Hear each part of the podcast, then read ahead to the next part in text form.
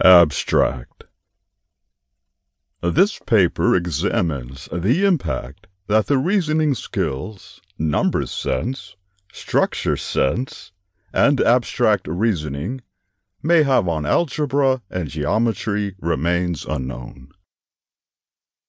The review of the literature is a result of perusal of more than 20 research papers, followed by construction of the accompanying annotated bibliography.